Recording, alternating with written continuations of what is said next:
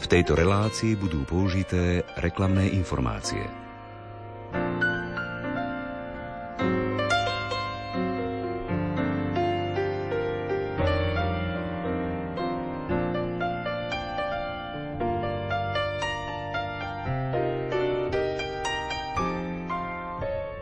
Biskup Pirmin, Hermann Zautzhausenu či opát Bern z Reichenau. Poznáte príbehy týchto významných osobností? Na to, aby ste sa o nich niečo dozvedeli, nemusíte nutne študovať historické pramene. Vo svojich románoch ich pútavým spôsobom, na historickom podklade, ale formou beletrie, predstavuje nemecká autorka Maria Kalasans Cišeová. V nasledujúcich minútach vám postupne predstavíme jej tri romány, ktoré vyšli v spolku svätého Vojtecha. Pútnik Pirmin, Dokonalá sloboda, Prázdne ruky. Literárnu kaviareň vysielajú hudobná dramaturgička Diana Rauchová, majster zvuku Marek Grimovci a redaktor Ondrej Rosík. Želáme vám príjemné a nerušené počúvanie.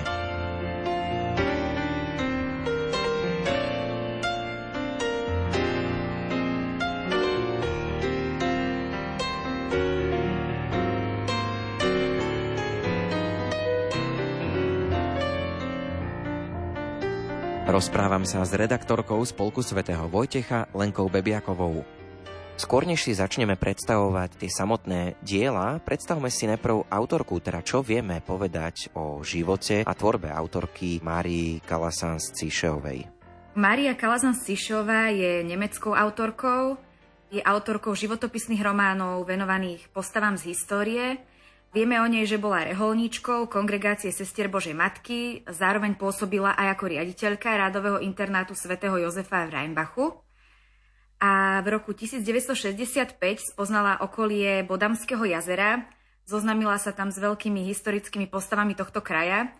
A to je bolo až takou inšpiráciou, že sa jej Reichenau stal druhým domovom a zároveň prvý príťažlivý román z trilógie tejto nemeckej spisovateľky privádza čitateľa práve na ostrov Reichenau, kde sprevádza biskupa Pirmina v knihe Putnik Pirmin, ale teda v spolku svätého Vojtecha vyšli aj ďalšie dve publikácie, a to Dokonalá sloboda a prázdne ruky, ktoré potom následne nadvezujú na Putnika Pirmina.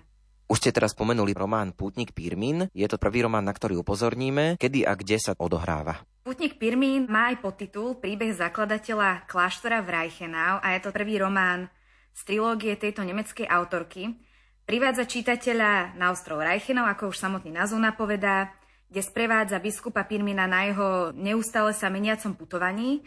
Odohráva sa v 8. storočí, čo bolo búrlivé obdobie plné vojen, povstaní a v tomto období sa zároveň uskutočnilo veľké sťahovanie národov, kedy ľudia utekali pred arabskými obyvateľmi, ktorí v tom čase zaplavili Hispániu. No a práve v tomto období sa to odohráva a na príkaz vládcu Franskej ríše majordoma Karola Martela sa vtedy v roku 724 vydáva Pirmín na cestu s cieľom založiť kláštor v Reichenau. Je to pre ňo veľmi dobrodružné, nebezpečné putovanie. Biskup Pirmín je vo svojich misiách úspešný, stáva sa opátom novovytvoreného kláštora, no ale už po troch rokoch musí tento kláštor opustiť, musí putovať ďalej. Naďalej však ostáva s kláštorom duchovne intenzívne spätý. Putuje po krajine, a kamkoľvek sa na svojich cestách dostane, kamkoľvek príde, tak vždy má jediný cieľ a to postaviť ľuďom príbytky a prinášať zväzť o Bohu. No a tento jeho nejaký osud je prerozprávaný takým veľmi pútavým, beletristickým jazykom, ale samozrejme aj na reálnom historickom pozadí. Povedzme pár slov, kto v skutočnosti bol pútnik Pirmin. Pirmin okrem toho, že bol pútnik, bol biskup, misionár, opát a bol vedúcou náboženskou postavou 8. storočia. Pripisuje sa mu aj autorstvo knižky Dikta Pirminy. A to je taká zaujímavosť, že práve táto pastoračná knižka je pre mnohých historikov dôvodom klásť jeho pôvod do hispánsko-západogotského priestoru, čomu sa prikláňa aj samotná autorka. Pirmín založil kláštory v Reichenau, ale aj v Schutern, Murbachu či v Hornbachu. A zaujímavosťou je taktiež, že najdlhšie sa zdržal práve v Reichenau, a až podnes sa tam zachovala pamiatka na Pirmina. Dokonca jedna ulica tam nesie jeho meno a je tam aj socha Pirmina, ktorá pozdravuje návštevníkov na hrádzi, ktorá spája ostrov s pevninou. Na ostatných miestach, kde založil kláštory, to jeho pôsobenie je už takmer zabudnuté. Posledné miesto jeho pôsobenia bol práve Hornbach, kde vlastne v novembri roku 753 aj zomiera. Čo sa týka ešte ikonografie, tak väčšinou býva Pirmin vyobrazený ako opat, držiaci model kostola, niekedy aj ako biskup z Berlo a Mitrov a niekedy dokonca vyobrazený ako človek, ktorý odháňa hadov a žaby, keďže on je považovaný za ochrancu proti týmto živočichom. Knihu ste aj prečítali, tak povedzte nám, aký dojem vo vás zanechala.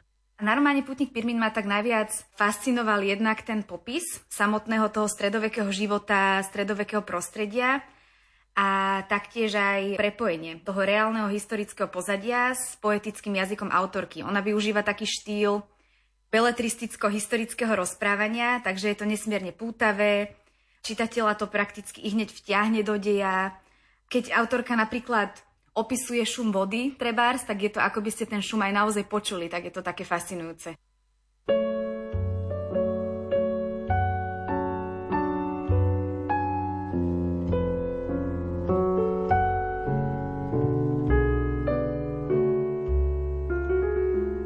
Úryvok z knihy Márie Kalasan z Cišeovej Pútnik Pirmin prečíta Janka Ondrejková.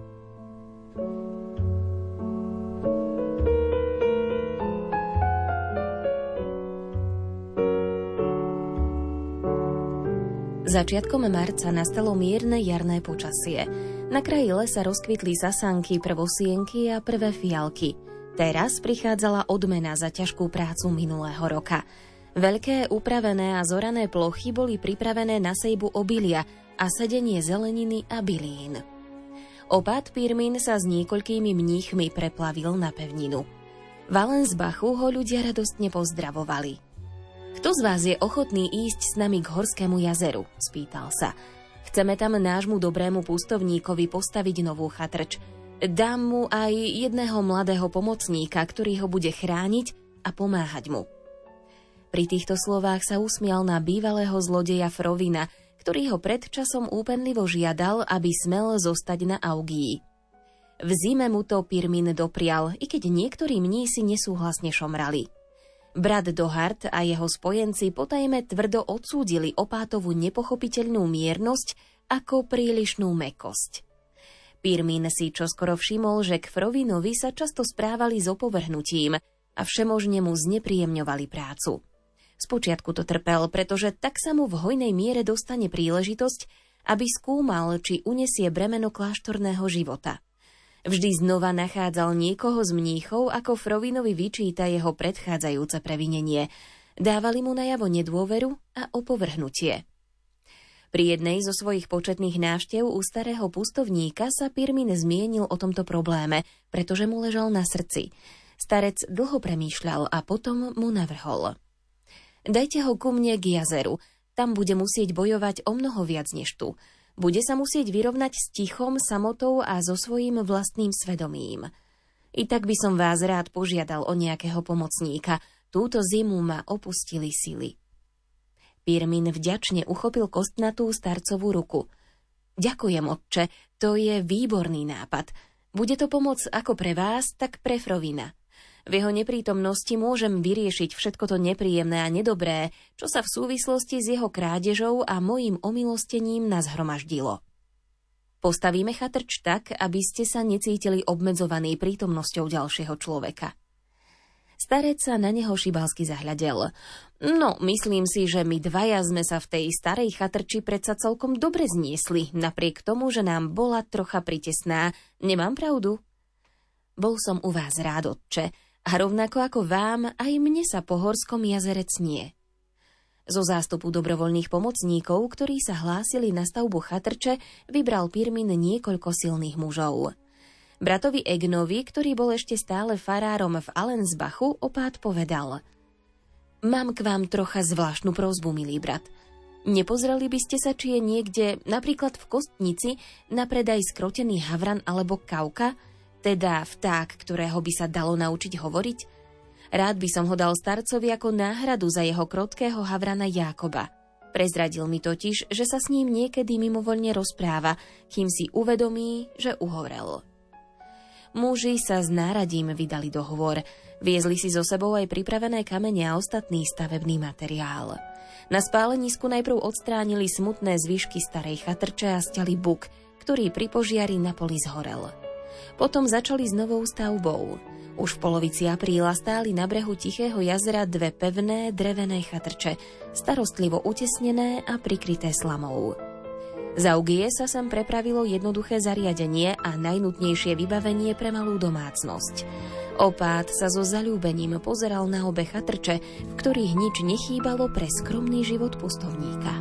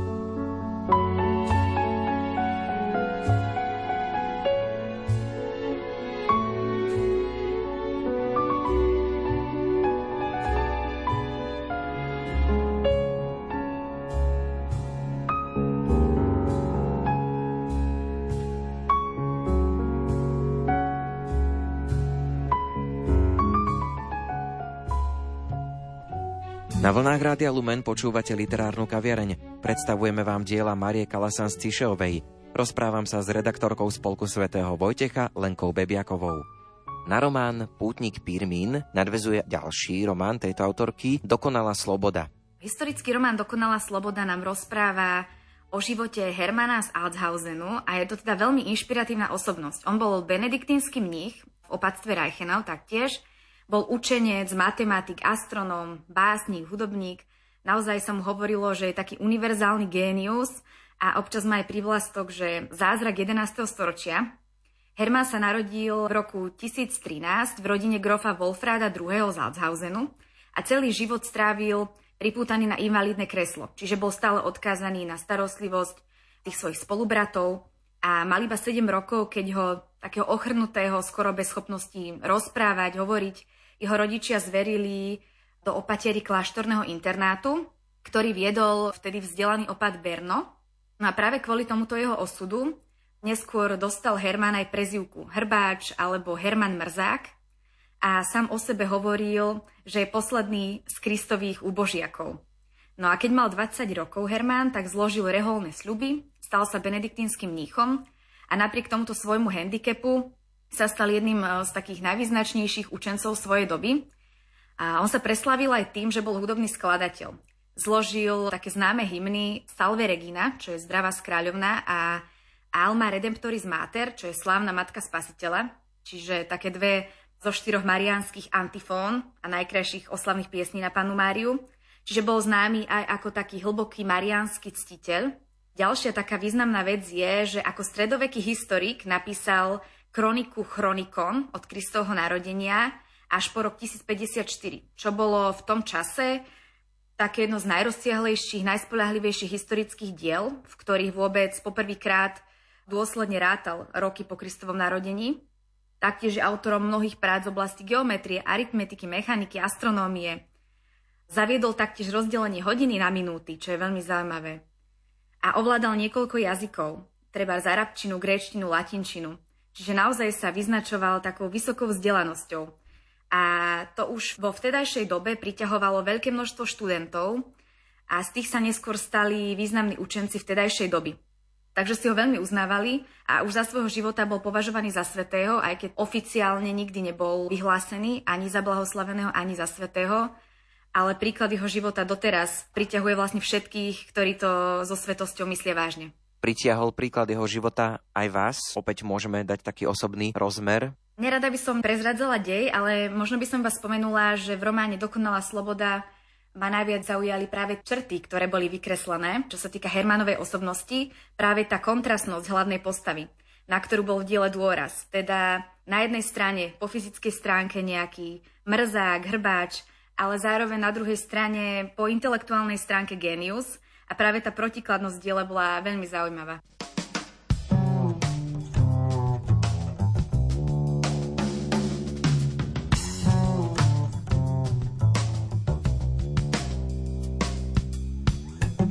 Ukážku z knihy Marie Kalasan z Cišeovej Dokonalá sloboda prečíta Janka Ondrejková.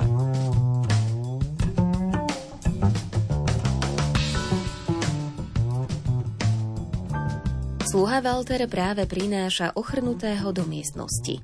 Urastený sedliacký syn zo Švábska drží ľahkú, pokrivenú postavu na rukách ako matka dieťa.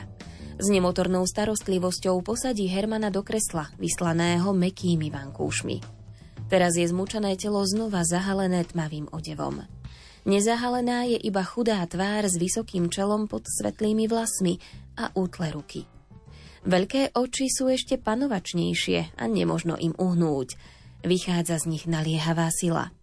Skoro výsmešne znie otázka chorého. Povedzte, magistere Chaerisofos, Nezaobchádza so mnou môj dobrý sluha príliš opatrne? Správa sa ku mne, ako by som bol drahocennou nádobou, ktorú nechce rozbiť. Krehká a drahocenná nádoba. Pri týchto slovách to lekárom trhlo. Nepripomína jeho telo skutočne jednu z krehkých nádob z alabastru, priesvitného, žilného alabastru, ktoré pozná z Korintu? Doma mali alabastrové čbány s drahocenným obsahom, ktoré boli pre chlapca neprístupné. Mali aj alabastrové misky s plávajúcim olejovým svetlom. Jedinečné prirovnanie. Prosím vás, pán magister, sadnite si, žiada ochrnutý naznačujúcim gestom. Sadnite si ku mne a oznámte mi svoj prísny posudok.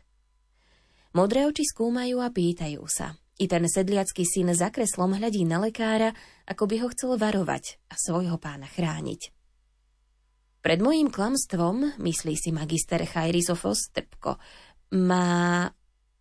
Môže povedať pravdu. Váha a zviera spodnú peru medzi zubami. Ruka ochrnutého sa priblíži. Trasľavá, pokrivená ruka prosí o odpoveď. Tu sa magister usmial dôverným a upokojujúcim úsmevom skúseného a rozvážneho hlásateľa zdravia. Neodpozoroval zákony prírody a nie je schopný ich vylepšiť? Nemôže si dôverovať, i keď sú výsledky nepatrné? Nedochádza niekedy počas choroby k prekvapujúcemu a nečakanému obratu? Môj posudok? Jeho hlas nie milo a úlisne ako hlas ženy. Nuž, urobili ste dobre, grof Herman, že ste prišli do Áchenu. Veľa, naozaj veľa si sľubujem od denných kúpeľov v horúcich sírnatých prameňoch. Po kúpeli budeme vaše svaly a klby pravidelne masírovať to neznesiteľné napätie v modrých očiach. Prekúkol Herman z Altshausenu jeho výmysly? Vytušil azda jeho dosť neobratný pokus, ako ho uspokojiť? Zlomeným hlasom sa chorý pýta. Vy si sľubujete veľa, pán magister? Ale čomu hovoríte veľa? Presvedčivo kladie lekár svoje ušľachtilé ruky na hruď. Vaše bolesti povolia. Herman mimovoľne kývne, ako by bol neprítomný. A čo sa dá ešte dosiahnuť? S utajeným hnusom nad sebou samým vyrazí grécky lekár zo seba slová. Za dlhší čas získajú vaše údy nepochybne väčšiu pohyblivosť. To si však vyžaduje veľa času. Musíte mať trpezlivosť. Ozdravný proces môže prebiehať veľmi pomaly. Vaše kloby boli celé 10 ročie stuhnuté. Svalstvo kolena je úplne vyčerpané. S rýchlým uzdravením nemôžete v žiadnom prípade počítať. Hneď zajtra začneme s liečbou. Lekár sa rýchlo zdvihol, aby ukončil nepríjemný rozhovor. Chce sa dostať zo zajatia svojich priateľských klamstiev a utiecť z dohľadu týchto prenikavých očí. Avšak skôr, než môže utiecť, zasiahne ho chrapľavý hlas ochrnutého. Zajakáva sa vzrušením. Budem, budem chodiť? Budem sa zasa učiť chodiť? S chvením a so zatajeným dýchom očakáva Herman z Altshausenu odpoveď, zatínajúc svoje skrivené ruky do odevu. Chairisofos by najradšej zakričal. Nie, vyblázon, nie! Čo som kúzelník? Môžem robiť zázraky? Ale šikovne uhne proti otázkou. Prečo by to nemalo byť po dlhšej liečbe možné, grof Herman? Musíte však so mnou spolupracovať a neúnavne cvičiť. Spojenými silami to môžeme zvládnuť. Pozrite sa, musíte cvičiť i rukami, aby svalstvo zosilnilo a klby sa stali ohybnými. Lekár položil na stôl svoju pravicu, skrivenú ako ruka chorého. Ľavou rukou ju stláčal a povoľoval nahor, dole, nahor, dole. Herman ho pozorne sledoval. Aké je to jednoduché. Ale prednešok prepáčte, čaká ma ešte veľa pacientov. Magister Chairisofos sa rýchlo uklonil a opustil miestnosť. Herman sedí ako očarený. Z lekárových slov si vybral iba jedno. Budem sa učiť chodiť, šepká si. Chodiť. Potom, áno, potom sa začne život. Zasa budem chodiť.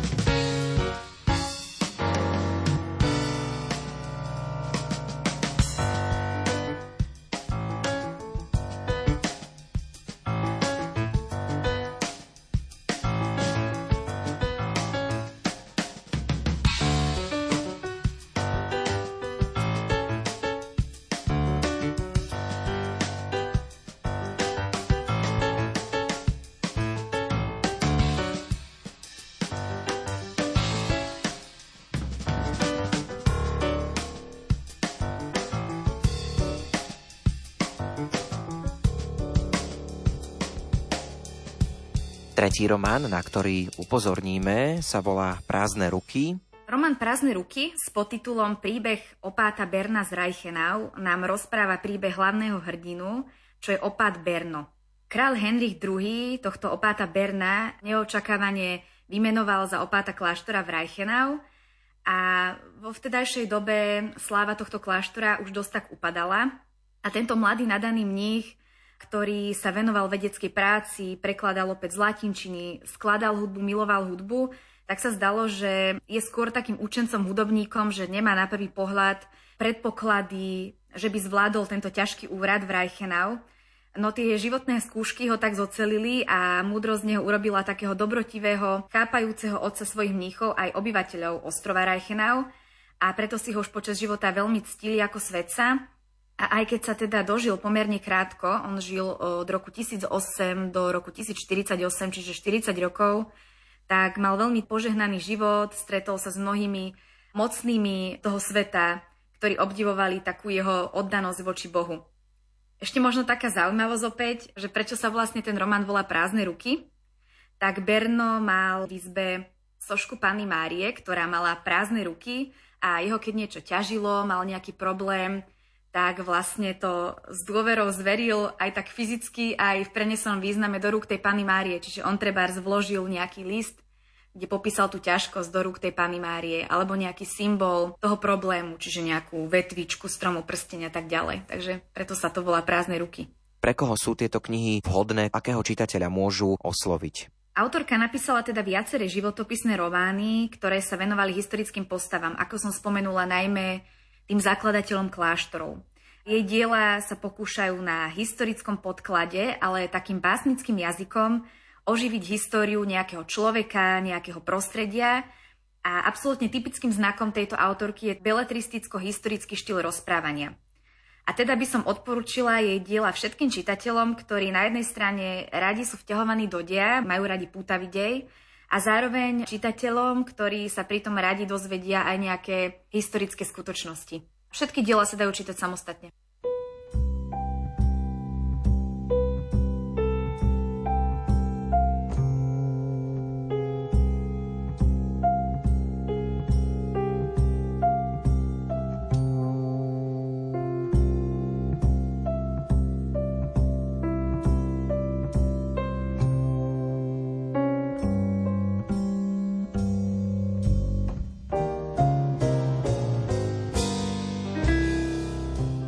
Úryvok z knihy Márie Kalasan z Cišeovej Prázdne ruky prečíta Janka Ondrejková.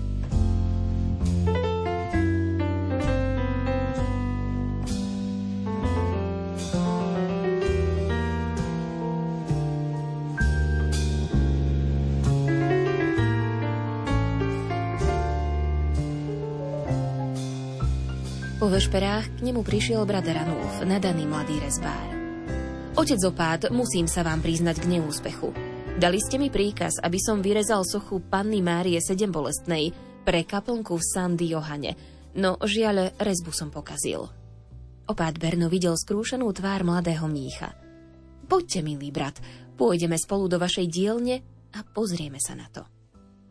Brat ho zaviedol k nedokončenej soche. Tvár a postava sediacej Božej Matky boli jemne vypracované. Keď som robil postavu Krista, stala sa mi nehoda. Príliš prudkým úderom kladiva nad láto sa mi drevo rozštiepilo práve na mieste, na ktorom som mal vyrezať Kristovu hlavu. Môžem zo zvyšného dreva urobiť dieťa, ktoré spočíva v matkinom lone? Opád dlho nerozmýšľal a odpovedal. Keďže je toto dielo vlastne na skúšku a aj tak nie je príliš veľké, rád by som si ho, pokiaľ to brat Rutbert dovolí, vypýtal pre svoju celu brat Ranulf. Dali by sa zo zvyšku dreva vytvoriť Maríne otvorené dlane? A čo má byť v tých dlaniach, otec opát? Nič, brat Ranulf, vôbec nič. Jednoducho len prázdne, rozpeté ruky. Zakrátko stála socha v opátovej cele. Dva lakte vysoká postava s otvorenými dlaňami. Prior Rudbert na ňu zamyslene upieral zrak. Soška je krásna, a zároveň jedinečná. Ešte nikdy som nevidel Máriu znázornenú s prázdnymi rukami. Má mi pripomínať, že sme počas života tí, ktorí prijímajú a že sami od seba nedokážeme nič dobré.